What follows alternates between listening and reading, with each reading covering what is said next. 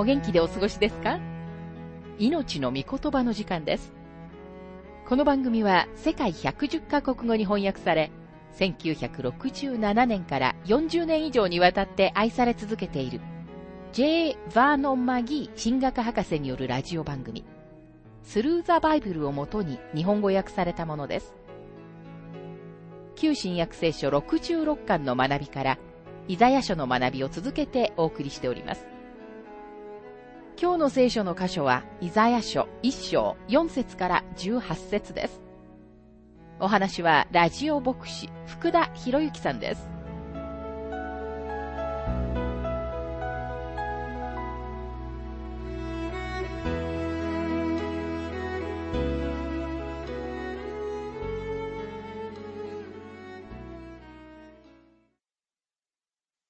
イザヤ書一章の学びをしていますが、神様は四節でも告訴を続けられます。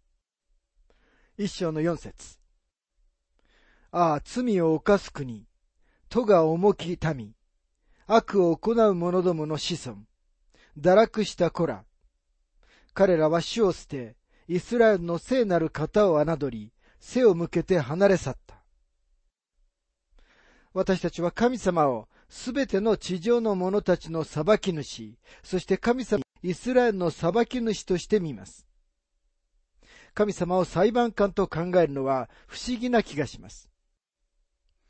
なぜなら今日、この世の考えの中では、神様は裁きの座から取り除かれてしまっているからです。この世の考えでは、神様はご自分の権威を奪われ、王としての特権を奪われ、余計なお荷物として扱われています。現代の教えが私たちに神様に関する歪んだ概念を教えています。その概念によれば、神様は長い髭を生やした歯抜けの老人で、肩に虹を背負って、ふかふかした雲の端っこに座っていると特徴づけられています。彼はおめでたく、老いぼれで感傷的です。彼は甘っちょろい愛に圧倒され、すべてのことに感傷的になり、蜂蜜と涙を滴らせています。彼はハエを叩いたり、あるいはブドウを潰すほどの勇気も気骨も持ち合わせてはいません。彼のいるべき場所は編み物をすることのできる部屋の隅の暖炉の前です。この世の神概念はこのようなものですが、聖書が説明している神様は、そのような方では決してありません。神様はご自分の民を裁かれたように、これからこの宇宙を裁かれるのです。このことは国々にとってだけでなく、個人にとっても警告となるべきです。ここではイスラエルは、都が重き民と説明されています。このフレーズは、新約聖書の中で、主イエスが罪深き民に与えられた招きに光を投げかけます。主はマタイ11章の28節で次のように言われました。すべて疲れた人、重荷を負っている人は私のところに来なさい。私があなた方を休ませてあげます。今日私たちには、主がここで何を意味されたかがわかります。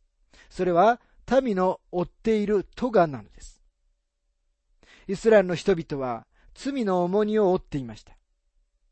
今日主の正体は、罪の重荷を負っている人々に提供されています。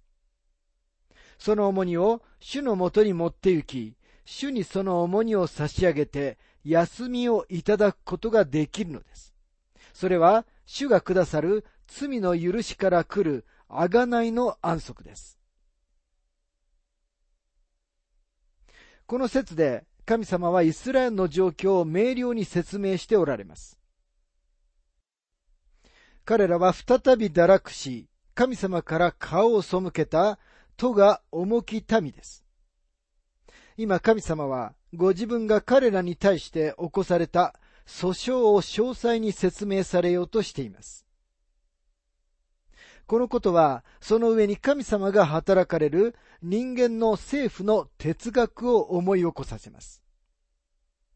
この体制は、知識の中で私たちに示され、人間の政府が国の中でうまく収まる、この歴史のサイクルがわかります。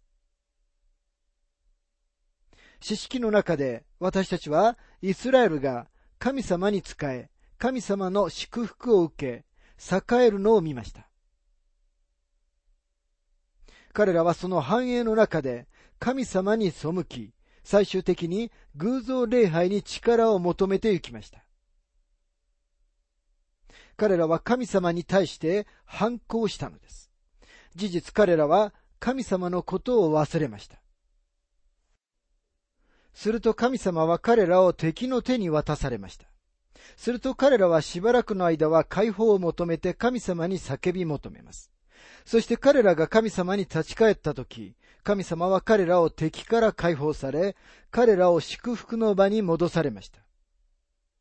このようなパターンは聖書を通してずっと見られ、歴史はどんな国の堕落にも三段階があるという事実を証明しています。まず宗教的配信があり、道徳的な堕落、そして最終的には政治的な無秩序となります。多くの人たちは政治的な無秩序の段階に至るまで何の注意も払いません。そしてその時になって政府が変わらなければならない。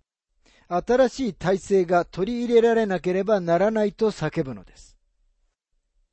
しかし問題は政府にあるのではありません。エルサレムの問題は宮廷にあったのではありませんでした。問題は宮にあったのです。その国に霊的な廃墟があるとき、問題が始まるのです。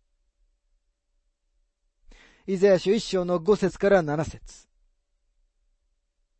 あなた方は、なおもどこを打たれようというのか。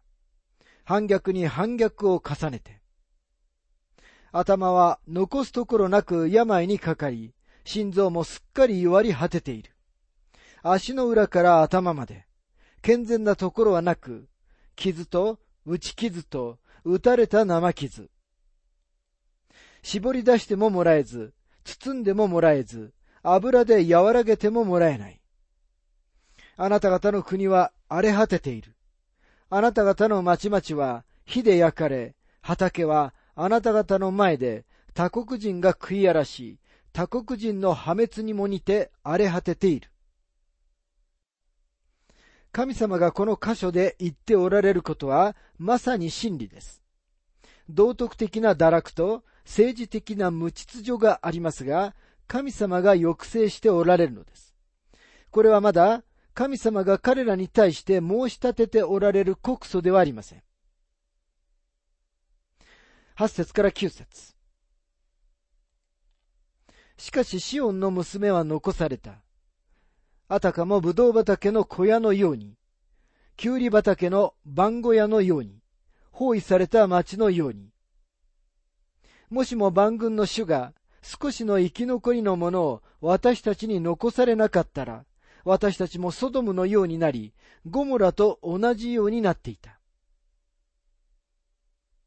言い換えれば、もし誠実な生き残りの者たちがいなかったなら、神様はイスラエルをソドムやゴモラのように滅ぼしてしまわれたことだろうということです。でもいつでも神様の民の生き残りの者たちがいました。今日も生き残りの者たちがいます。世界中に散っているクリスチャンたちがいるのです。十節聞け、ソドムの狩猟たち、主の言葉を。耳を傾けよ、ゴモラの民。私たちの神の見教えに。今神様は明瞭に説明されます。問題の根本は霊的な廃墟なのです。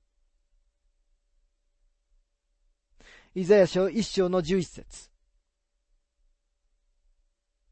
あなた方の多くの生贄は私に何になろうと主は仰せられる。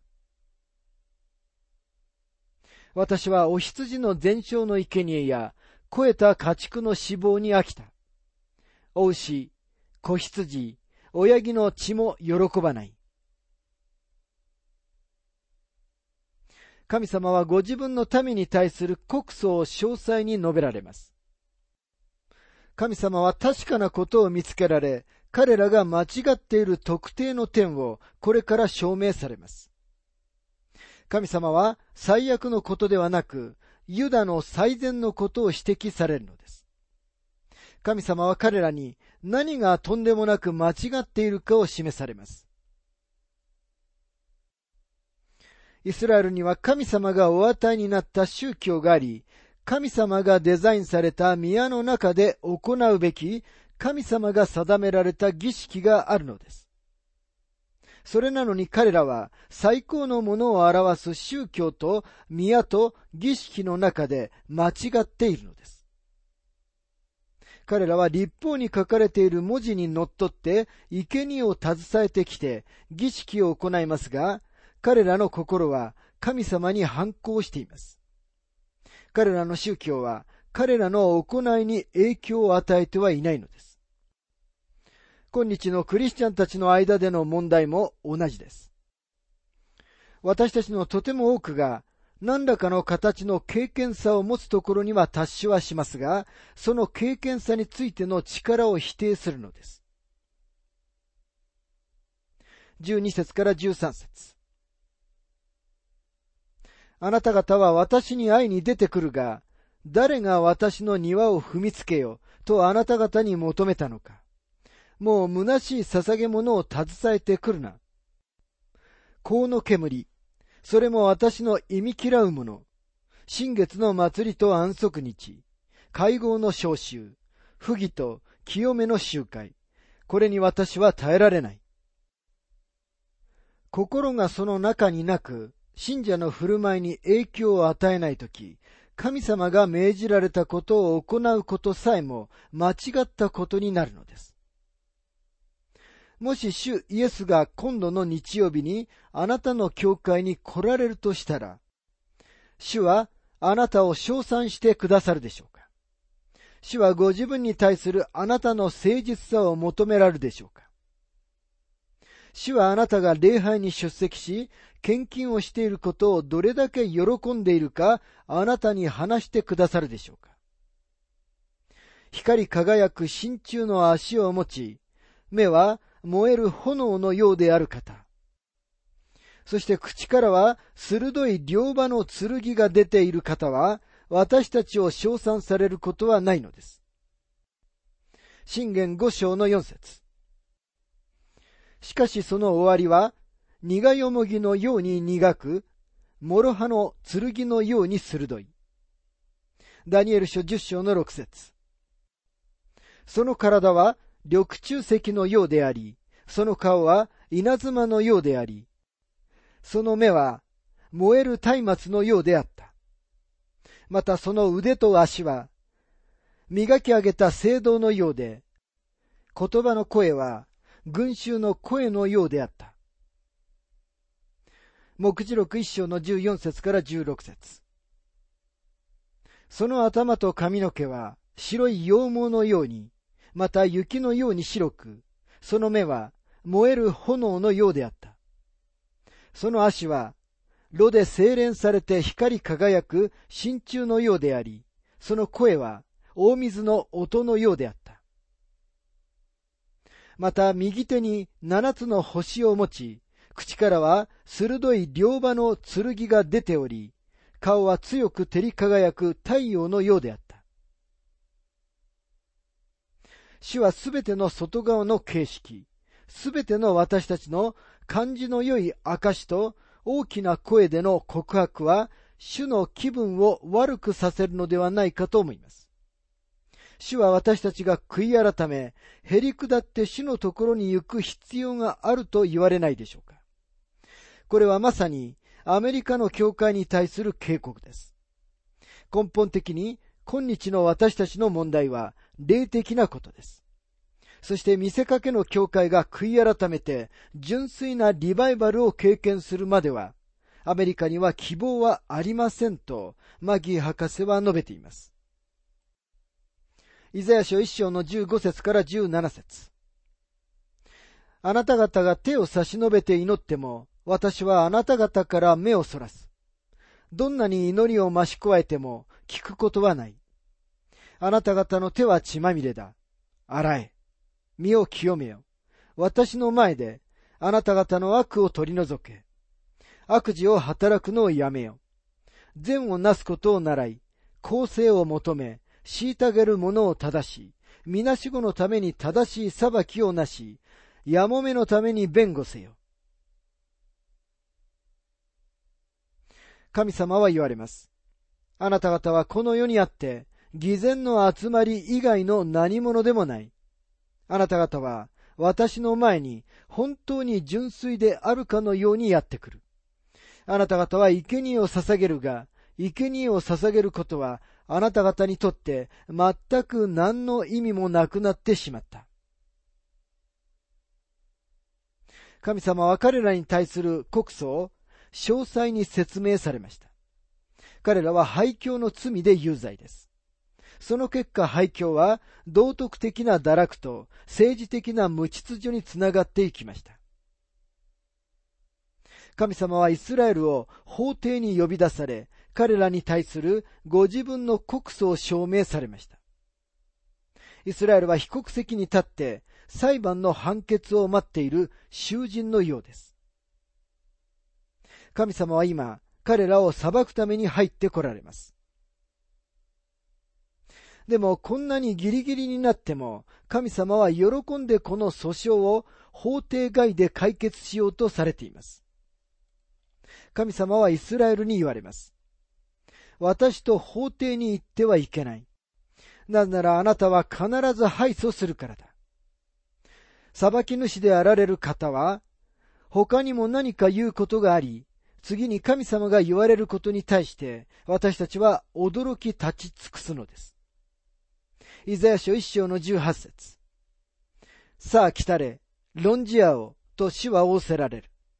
たとえあなた方の罪が火のように赤くても、雪のように白くなる。たとえ紅のように赤くても、羊の毛のようになる。神様はイスラエルの民に次のように言っておられるのです。私が判決を下すように強いてはならない。法廷外であなたの訴訟を解決しなさい。マタイの福音書5章の25節で、主イエスは次のように言われました。あなたを告訴する者とは、あなたが彼と一緒に途中にある間に、早く仲良くなりなさい。その人が自分を法廷に連れて行くまで待っていてはならないというのです。神様は罪を取り除く秘密の処方、天の錬金術、よく効く処方薬、強力な薬の一丸、天国の万能薬を持っておられると言われます。私たちは最も傷つけられ、最も苦しめられ、特別な死に方をし、私たちの咎のために傷を受けられた方を、イザヤ書53章に見つけることになります。主が罪の代価を支払ってくださったので、裁き主なる方は、今、あなたに憐れみをお与えになることができるのです。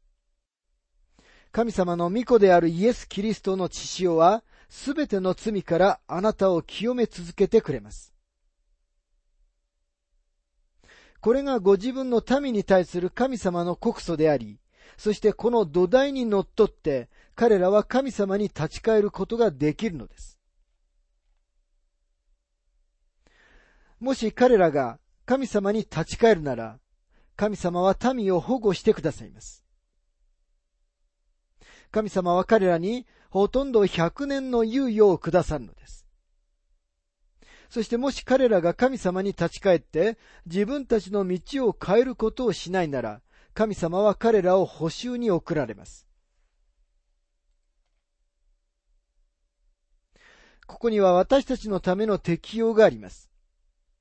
私たちの置かれている社会には政治的な無秩序が見られます。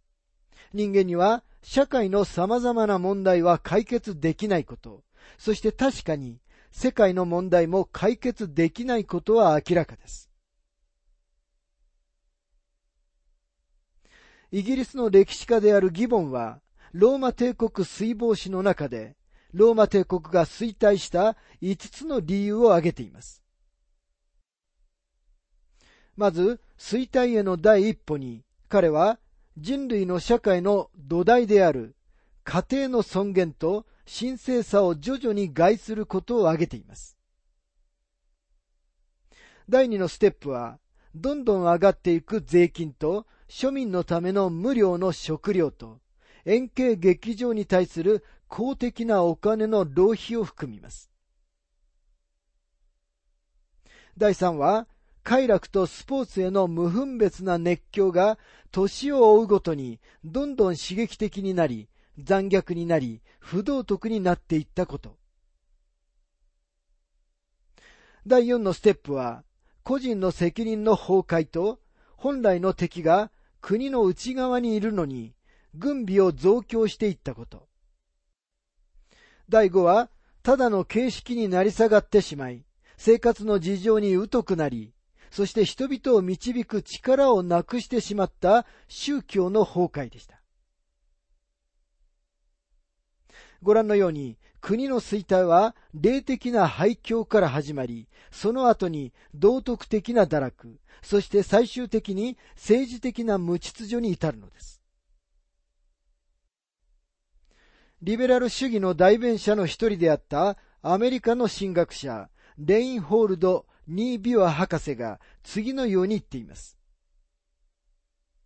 リベラル主義プロテスタントは自分たちが知的に尊敬を受けるに値するということを証明するためだけに、すべてのキリスト教的な洞察の特質を犠牲にした。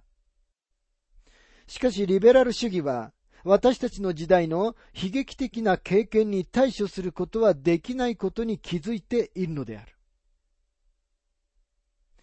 かつてウォールストリートジャーナルに次のような面白い記事が載りました。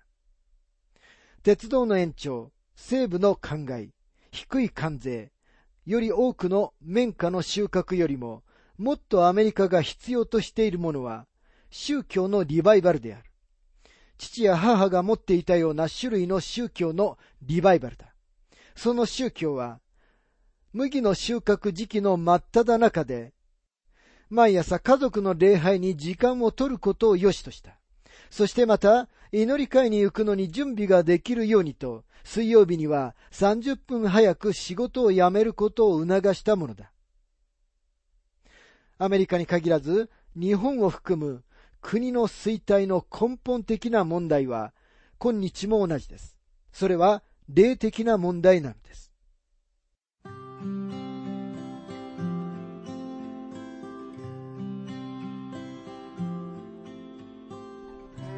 命の御言葉お楽しみいただけましたでしょうか？今回は神様の告訴その2というテーマで、イザヤ書1章4節から18節をお届けしました。お話はラジオ牧師福田博之さんでした。